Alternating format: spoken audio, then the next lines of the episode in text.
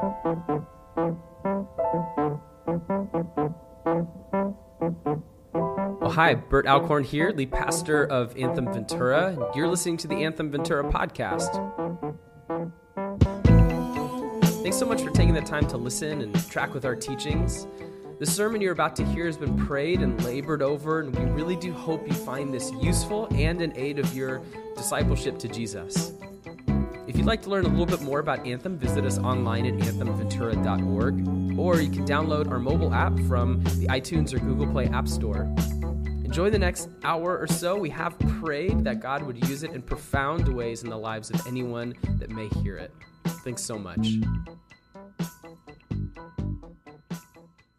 So yeah, thank you for having me. Um, I love being here. I love this crew. I love...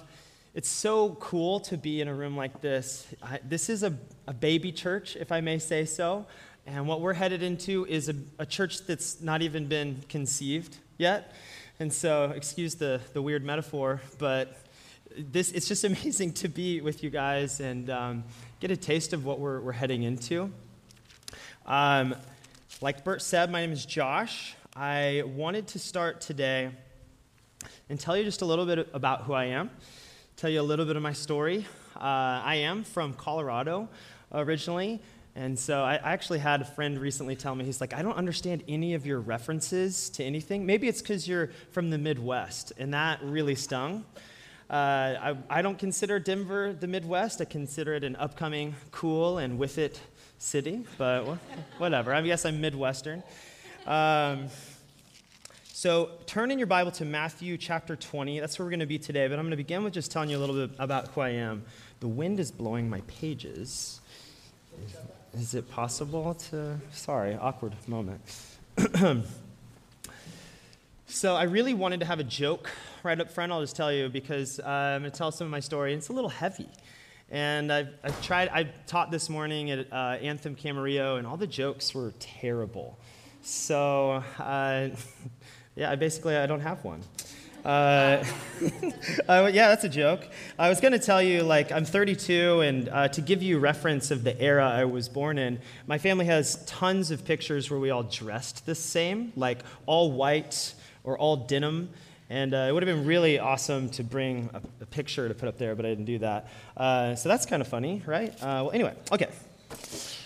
Yikes, oh my gosh. All right, here we go. About eleven years ago, uh, my life was a disaster. So yeah, it's starting off a little, a little heavy. Uh, eleven years ago, my family was totally embarrassed of who I was.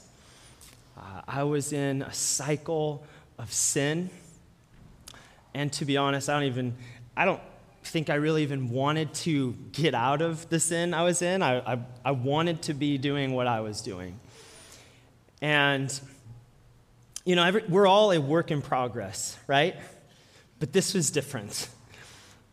I, I was just in such a low spot in my life, and um, I wanted to be Kurt Cobain. I was a musician growing up, and uh, I I had dreams of being famous, which honestly was just so cliche and dumb, and I chased this dream into dive bars and brought my life to a really embarrassing place. And I gave my family kind of the proverbial finger. I didn't actually give them the finger. They're Southern Baptist. I was too scared to do that to my dad. He would have, you know, given me a whooping or something. But uh, uh, around eleven years ago, though, I decided sort of sheepishly, I guess I want to try and do this Jesus thing. And that's kind of how I thought of it, too, just being totally honest. I was just at this point of, my life is not working. What I'm doing isn't working. I guess I could try the thing that my parents wanted me to do uh, and, and do the thing of being a Christian. And I'll try that out. And And what was crazy is uh, my family, they actually forgave me. They received me back into their home. And uh, long story short, I, I ended up committing my life to Jesus. And I ended up in California at this church in Simi Valley. Actually, it's where I met Bert. Uh, And I was at this church where there's this teacher some of you might have heard of named Francis Chan, and I was going to these Sunday services and just getting wrecked. And I really believe it was just the Spirit of God hitting me week after week. And my brother, when he was trying to get me to move out to California in the first place, he was saying, man, you just got to experience this thing. It's called community. And it was ten years ago at this point, and so I really, it was like at that point, talking about community was a kind of a new and fresh thing in the church. And if you've been around the church at all recently, we talk about it a lot. And it was true, though. When I showed up at this church, I mean, really, I I was a loser, guys. Like, I, not that long hair is bad. This is actually the wrong crowd to say this, but uh, I I had super long hair, and uh, I, I mean, I smoked a lot of cigarettes, and um, whatever. I just, like, um, I was emo and just not fun to be around, and there was no life in me. And this community received me, and they loved me. I had no job. My brother put me uh, up at his house and bought me a bed. I remember he bought me a bed. Uh, and I remember the first week that I was in California, this is really funny, uh, I got some people that I had just met to go downtown L A, and we went to see a show, and because uh, that's the kind of thing I was into. And I didn't know about parking in Los Angeles. And, you know, you can't park in certain places. They have signs, you know, like tons of them. And uh, you have to read every single one because it's like, comma, this, whatever. And I got my car impounded. And this person who I just met uh, paid three hundred fifty dollars to get my car out of the impoundment. I just was like, who are you? Like, who does this kind of, this girl didn't even know me. And I look back on this moment in my life now, thing after thing occurred, and I know that it was the Lord mercying me back into his arms. He pursued me when I did not deserve to be pursued. I didn't deserve anything. I was a waste of space. I was. But God gave me what felt like everything. I got a second chance. And something kind of strange started happening when I, I started saying, Jesus, I want to follow you.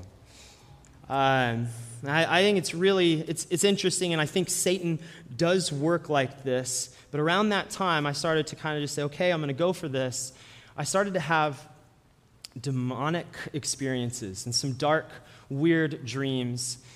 And I don't, I don't mean to freak you guys out uh, by telling this, but this is just what happened to me. And so my brother, he said, Josh, We just, we need to start praying in your room. Uh, before you go to bed, we just need to pray for the presence of Jesus to be in your room and not the presence of whatever else is going on. And so I was like, you know what? Okay. I mean, it was really freaking me out, guys. I mean, it wasn't just like a weird dream. I really sensed the presence of darkness. And I'm not kidding. It was like within a day or two, I actually started having these really amazing dreams, and, and those dreams were gone. And I had this experience one morning. I don't know if you guys ever had like a lucid dream where you're kind of like half awake, half asleep, like coming awake. And I sensed that the Lord was saying to me, read Mark five, read Mark five, read Mark five. And whether you believe that kind of stuff happens or not, I read Mark five. And this story in this chapter, it just hit me. And I'll tell you it really quickly. This is not even the scripture we're going through today. I apologize. We'll get there. In Mark five, there's this man who's he's overtaken by demons. And the town can't stand him. He's a nuisance. He's an embarrassment to the city. And so they chain him up on the cliff. And often he actually is able to break out of the chains because of the weird demonic power that this man has.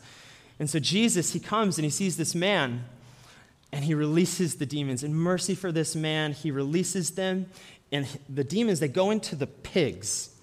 And these pigs, they run off the cliff. And so the town, they're like, Jesus, like, what the heck, man? That's our livestock. You just killed all our pigs. We're going to have to ask you to leave. Uh, you have to imagine. They're like, we're going to kick your butt if you don't get out. Okay, so Jesus and the disciples, they get into their boat to leave. And the man, he goes to Jesus and he says, can I come with you? And then the thing he says that Jesus responds to this man with is he says, go home to your friends and tell them of the mercy that I have shown you. And guys, like this phrase, it hit me. And I just, I just felt the Lord saying, that is for you, Josh. What the Lord has done for you, go to your friends and tell them of the mercy that I have shown you.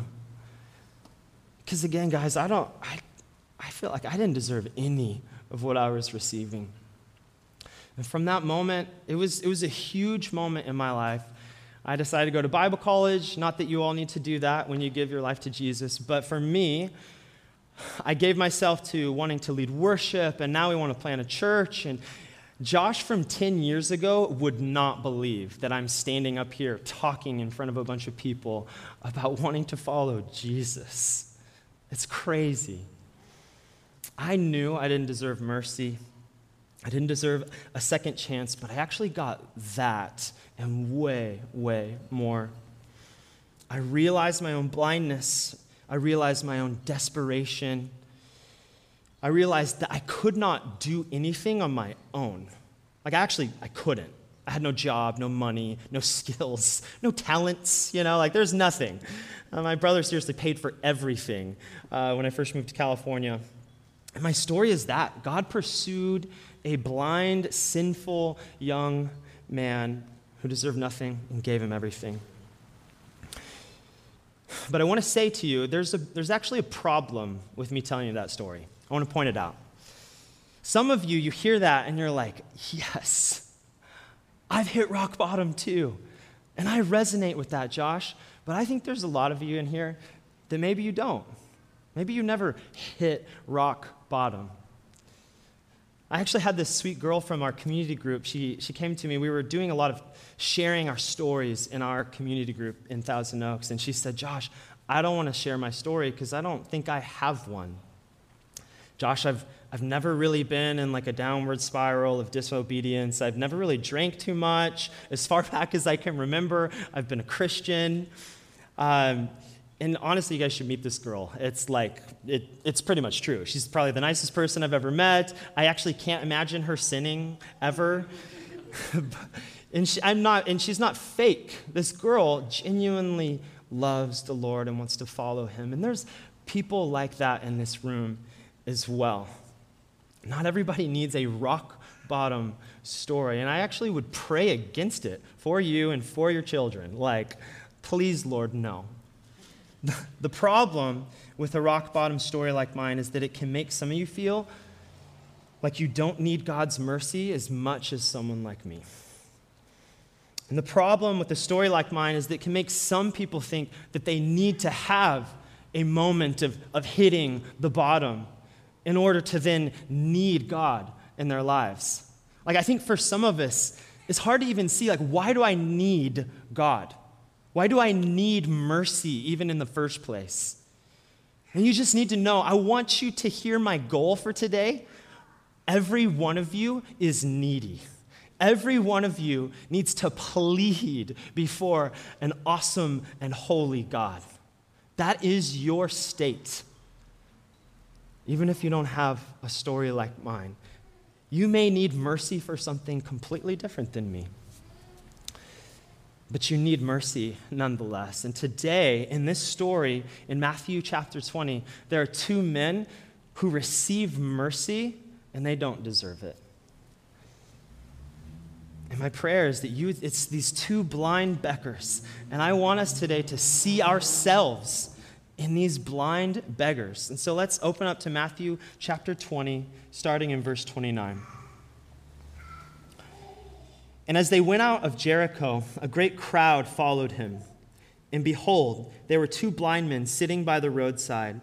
And when they heard that Jesus was passing by, they cried out, Lord, have mercy on us, Son of David. The crowd rebuked them, telling them to be silent, but they cried out all the more, Lord, have mercy on us, Son of David. And stopping, Jesus called them and said, What do you want me to do for you?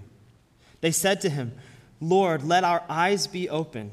And Jesus in pity touched their eyes, and immediately they recovered their sight and followed him. Let's pray together.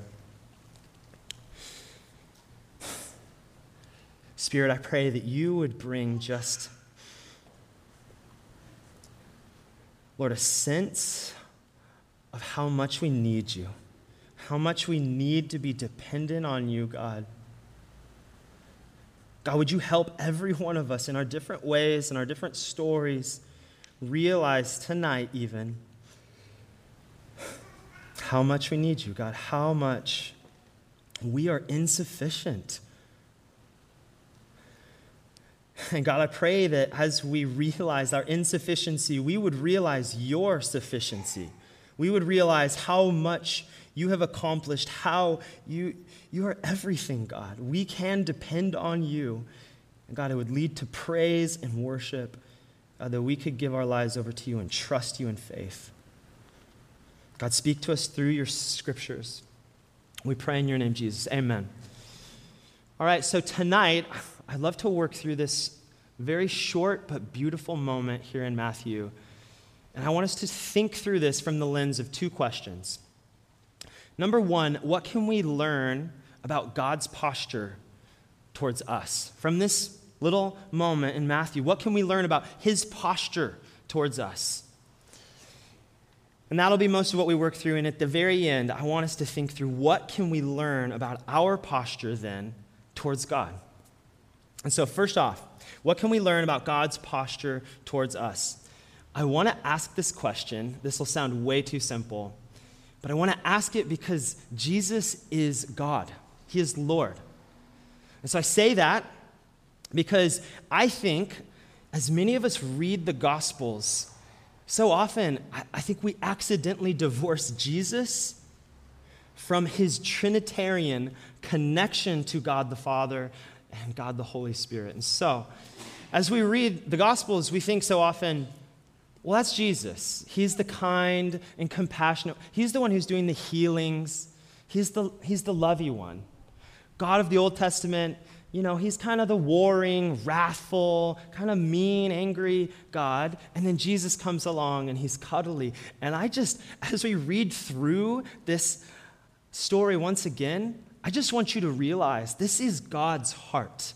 This is God the Father, God the Son, God the Holy Spirit. His heart for the way that he's interacting with people and the types of response that he hopes for from, from you and I. It's not just a Jesus thing that happened two thousand years ago. It applies today.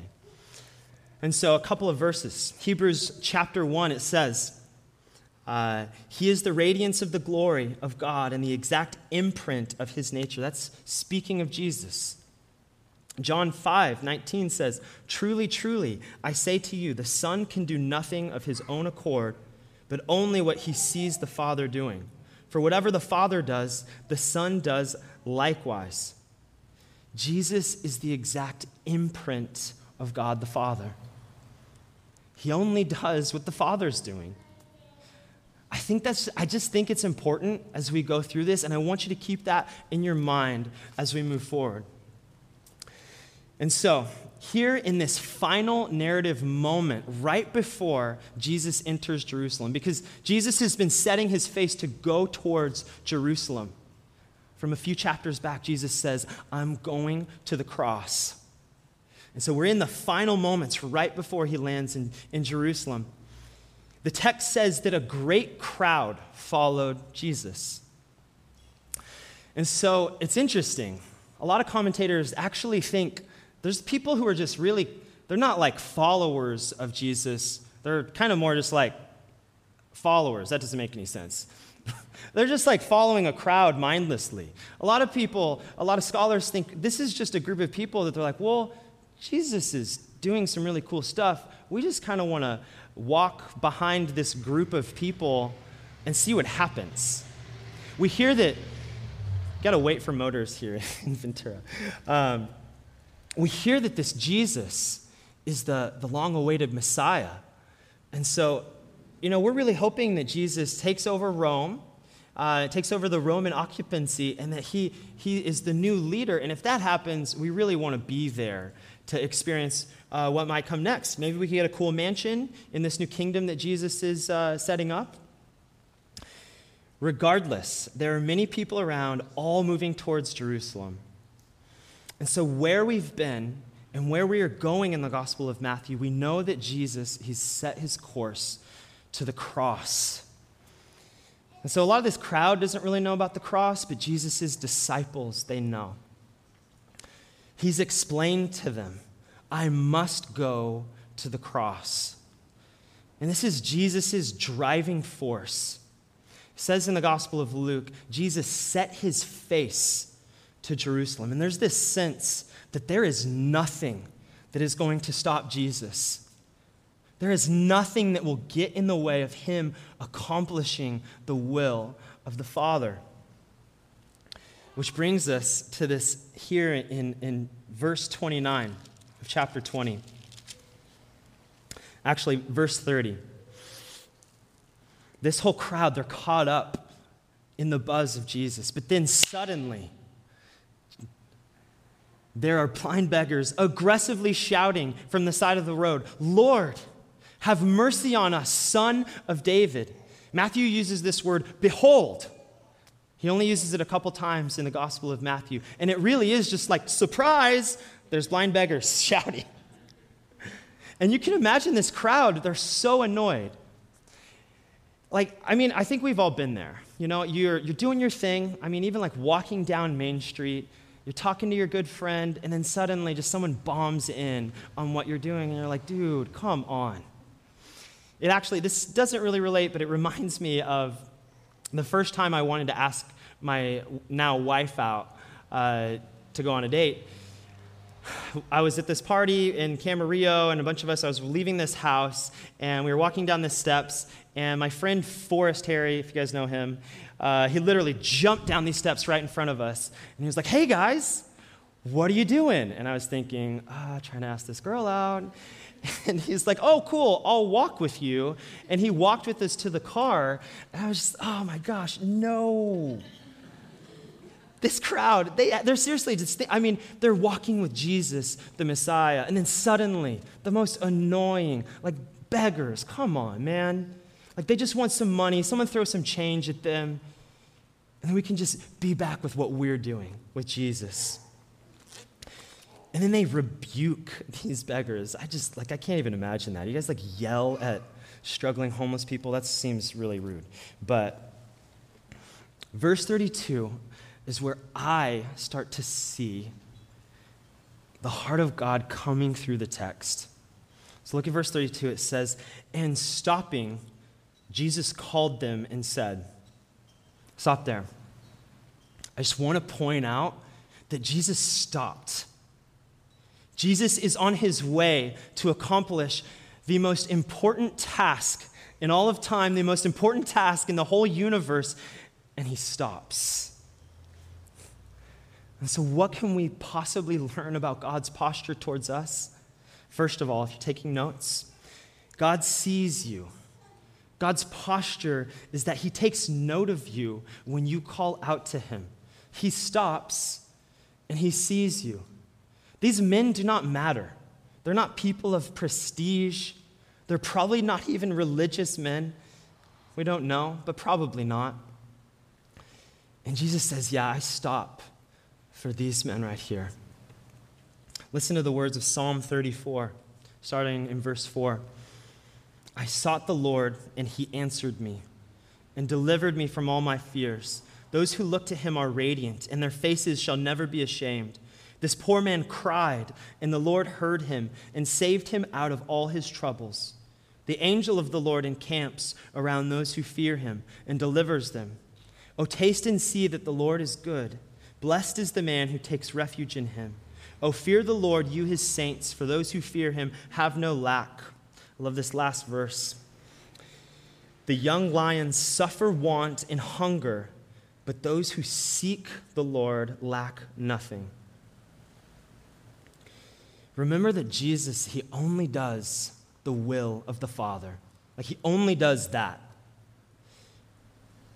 And so God's heart is for these men in this moment. Jesus stops this train of people to address people who are basically a waste.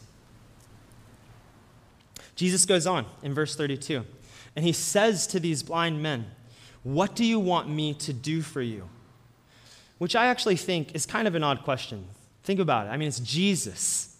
And he says, oh, what, what do you want me to do for you? This is the Son of God. This is Jesus of Nazareth. Does he really need to ask, hey, what, what do you guys need? I mean, really, actually think about it. Does someone need spiritual insight even to see what these guys need? They are blind beggars. Like, I mean, it's like one of two things. They either need money, or maybe they've heard about this Jesus person and they want to be healed, their eyes. So I, I actually think there really is something to this question, what do you want me to do for you? Jesus does not force anything on them, but he allows them to answer this question. And so, number two, what can we learn from this about God's posture towards us? I believe this is very much so. God wants us to ask. Our God delights in us asking for good gifts. I want you to think for a minute about the Gospels. If you've read Matthew, Mark, Luke, or John, think about the stories of Jesus. Can you remember moments where Jesus forces healing on someone? You have to be healed.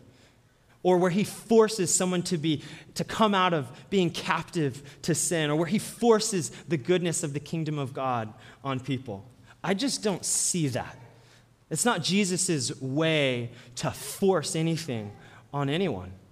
Instead, as I think about the way of Jesus, he is constantly inviting people to see the beauty of the kingdom of God, to see that it's the most valuable thing in the whole universe. It's worth selling everything for.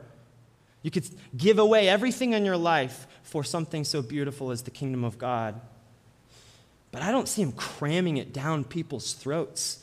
I see Jesus wanting people to desire the things of the kingdom. He says, ask, seek, knock. Jesus wants people to want the things of the kingdom. He wants you to want the things of the kingdom. He wants you to ask him for good gifts. Remember back to Matthew chapter seven. It was a while ago when we taught through that.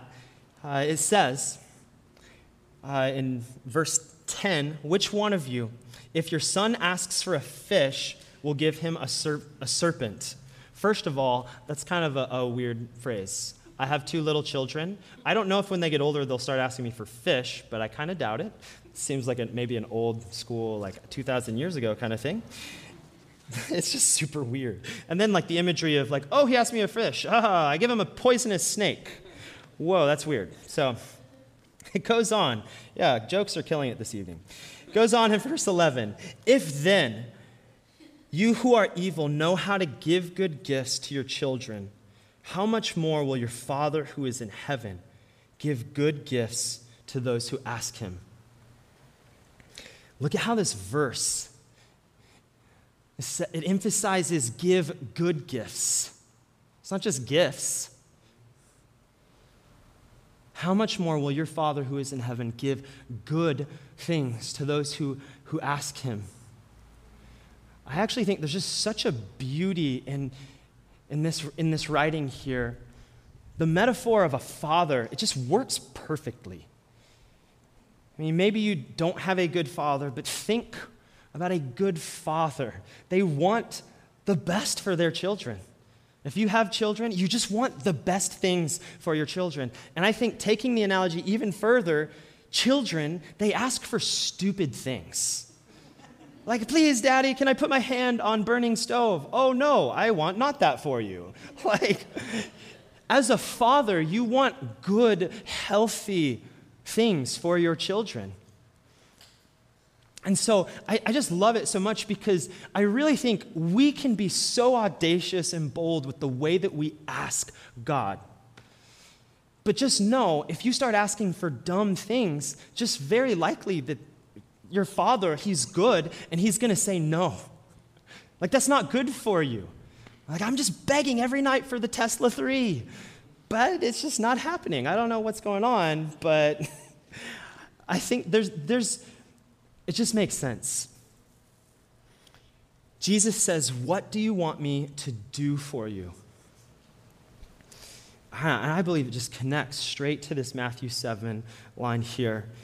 That God's posture is he wants us to ask. He wants us to want things from him. And so don't mistake God for a genie. Like I really, I don't want you to hear me saying that. We can't just ask for whatever. But the beauty is, is us, as we begin to ask and seek and knock from our Heavenly Father, for many of us, I think what is going to begin to happen is your heart is going to align with the things of God's heart.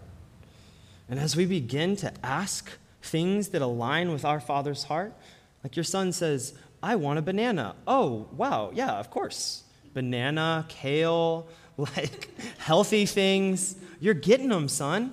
Like I am giving those things to you immediately. And the same is true.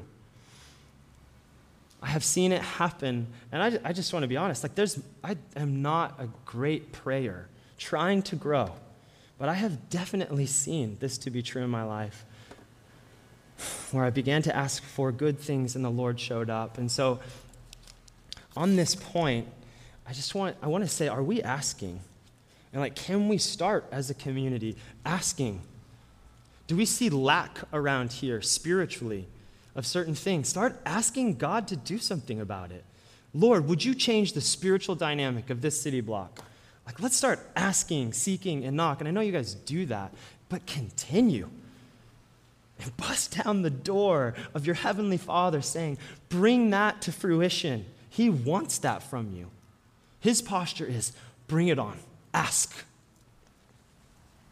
So are we asking? Number three thing that I, I think that we can learn about God's posture towards us from this story. God's posture towards us is compassion. Look at verse thirty-four in Matthew twenty again. The E S V says, and Jesus in pity touched their eyes. I read from the E S V, I love it, but I think the word pity is not helpful in this moment. Um, I don't think it's helpful for uh, our modern interpretation of the word pity. A lot of other translations, they use the word compassion. The New American Standard, the New International Version, it's, it's very commonly translated compassion. I just think pity, I mean, most of us, maybe just me, I think of Mister T, I pity the fool, or like, oh, I have pity on you. Ah, that's, that's cute, you know? Like that kind of like, to me, that's what it conjures up. Maybe I'm the only one. But the word can be translated compassion. It says, and Jesus, moved with compassion, touched their eyes. To me, that is so different. Jesus is moved emotionally for the men who are on the side of the road, the beggars. Here, Jesus is representing the heart of God the Father. And isn't compassion so different than us? It is. Like, just think about your Facebook feed currently. Is it filled with compassion? Think about coffee shop conversations you overhear people having. I mean, maybe it's just super nice here in Ventura, but I hear people seething with anger at my coffee shop. Maybe it's just the Thousand Oaks problem, probably. But I don't see compassion in our culture. And as I was thinking about this, like I was thinking, like if I was listening to a preacher talk about God is compassionate, he is love, he is mercy, I would just think, yeah, I've heard that, Josh. Like, dude, that's how many preachers, like over and over, yeah, God is love, yeah, I've heard it a million times. But we need to continue to hear that our God is a compassionate God. His heart breaks for you. I believe his default posture towards you is compassion. Survey the scriptures. Yes, there's moments where he's angry. It is true. But he is compassionate.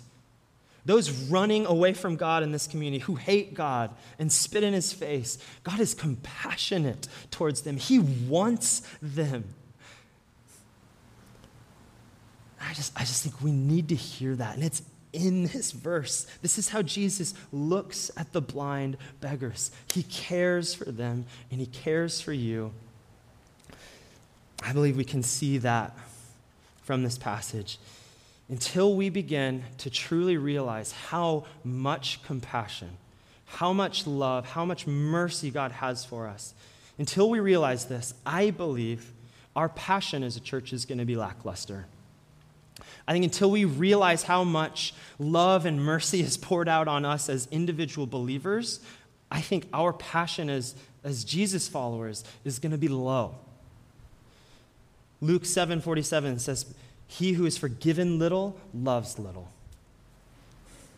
So if you don't feel like you need that much mercy, if you haven't been given that much mercy and compassion from God the Father in your life, you probably don't extend much mercy. You probably don't extend much compassion into the world. I, I see that to be true. When I start to realize, oh my gosh, like all the things God forgives me for, and then Bert offends me or something like that, I'm just like, who, who cares? I don't deserve to, Bert to be nice to me in the first place. God has given me so much. The love that has been poured out on me, it, it just makes everything kind of wash away. Like, I don't need to be insecure. I am insecure, by the way, incredibly. But I don't need to be when I realize the compassion and the love that God actually has for me, and He has it for you too. I think if you don't hear any of the other noise that I'm making tonight, uh, hear that, please. He loves you. God loves you a heck of a lot. Even if you're a mess. God loves people who are a mess. It's just His favorite business to work on people like you and me. Let's, let's land this with uh, what can we learn about our, our posture towards God from this? And I just want to quickly read through this story again. Um, Matthew twenty, twenty-nine through thirty-four says, "And as they went out of Jericho, a great crowd followed Him. And behold, there were two blind men sitting by the roadside. And when they heard that Jesus was passing by, they cried out, 'Lord, have mercy on us, Son of David.' The crowd rebuked them, telling them to be silent. But they cried out all the more, 'Lord, have mercy on us, Son of David.' And stopping, Jesus called them and said, 'What do you want me to do for you?' They said to Him, 'Lord, let our eyes be opened.' And Jesus, in pity, touched their eyes, and immediately they recovered their sight and followed Him." What can we learn about our posture towards God from this, this passage? I think these blind beggar guys, they're awesome. We should be like them. They are bold, they're audacious in their desperation. Like, think about it. These guys just don't care. They're so socially awkward. Like, it's not the thing to do to start shouting in public. That's not cool now. It wasn't cool then. But they didn't care. I mean, think about their state of life. They are blind and they are beggars. You can't get lower than blind beggar. Like, they can't get a job. They can't go do anything without help from anyone else. Their state of being is total, utter neediness. And they're just like, that's who we are, and we're bold about it, and Jesus, can you help us? Would you have mercy on us? And we, every one of us, need to be just like that. Whether you've sinned a little or sinned a lot, none of us is righteous, not even one. When we are held up to God's beautiful and awesome standard, we're not gonna we're not gonna meet up to His standard at all. We are desperate and needy beggars, which sounds so terrifying. But then we think back, but He's compassionate. He loves you. He sees you. He cares about where you are. You may, I feel so often like the Lord's just not seeing where I'm at right now. Like, my prayers are hitting the ceiling. Like, God, are you even out there? But he, he is, and He sees you, and He stops, and He wants good gifts for you. And so, this question that, that Jesus asks the blind beggars, He says, what do you want me to do for you? And so I want us to wrap with that question pointed at us. What do we want Jesus to do, do for us? Not like a genie question, like, oh, I'm going to ask for a thousand wishes so I can get to whatever, uh, Aladdin reference. But failing in the jokes. What do you want me to do for you? Jesus says. And he's asking us the same thing. These men, think about what they brought. They said, Lord, let our eyes be opened. Like, I think you've been there in prayer circles before where it's like people go around with their prayer requests and and no offense, but like the old, sorry, not the old, the, the request of, hey, my, my Aunt Betty, she's got a cough. Like, could we pray for her? That is not what these guys are answering with when Jesus says, what do you want me to do for you? They are not bringing some trite prayer of like, oh man, like uh, I need to pass a test. Or those are great to pray for. That's a different sermon for a different day. These men bring their most deep, broken thing, the thing that covers and, and shades their whole life. They're saying, Jesus, what about this? Could you do something about our blindness? So for us tonight, Jesus, what? Jesus is asking, what do you want me to do for you? And I think for, for some of us, it may just even be giving your life to Jesus for the first time, that you would have your spiritual blindness taken away. And Jesus, he can do that. He has begun to do that and heal that blindness in my life. And I want that for, for every one of you. I don't know a lot of you in this room, so I, I don't know your stories, and so I'm not like thinking, oh, it's got to be this person. I don't live here in Ventura. I think for some of us, though, I, I know there are a lot of believers in the room. I think for some of you, Jesus what says, what do you want me to do for you? I think there's many of us that that carry these broken parts of us that we're just hiding. And Jesus wants you to bring those things to him. There's, there was moments when I first came to Jesus when I would sit in my mentor's office and I was just like, I'm gonna tell my mentor this thing right now. And I don't know if this is cool in Christian circles, but I'm just gonna tell him because it's this thing I did and I can't not tell anyone else. And this might this might be the end. This might be like the period at the end of the sentence. But I'm going to tell him, and I'm telling you guys, the Lord met me there. Christian community met me there.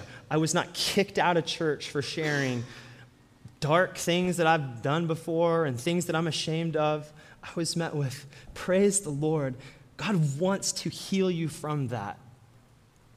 And I want that for some of you guys tonight. I just, I... have many times just walked ashamed and hiding, and, and Jesus wants to release you from that with compassion and with love and uh, not shaming you through it. And so let's stand together.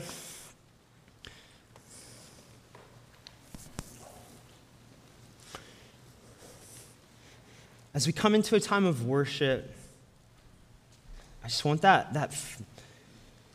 question to be on your mind. What do you want me to do for you? And I think now, now's a time for us to maybe even respond like these blind beggars. It says they cried out to God. When was the last time you cried out to God? I mean, maybe that's a vocal thing you actually do here tonight.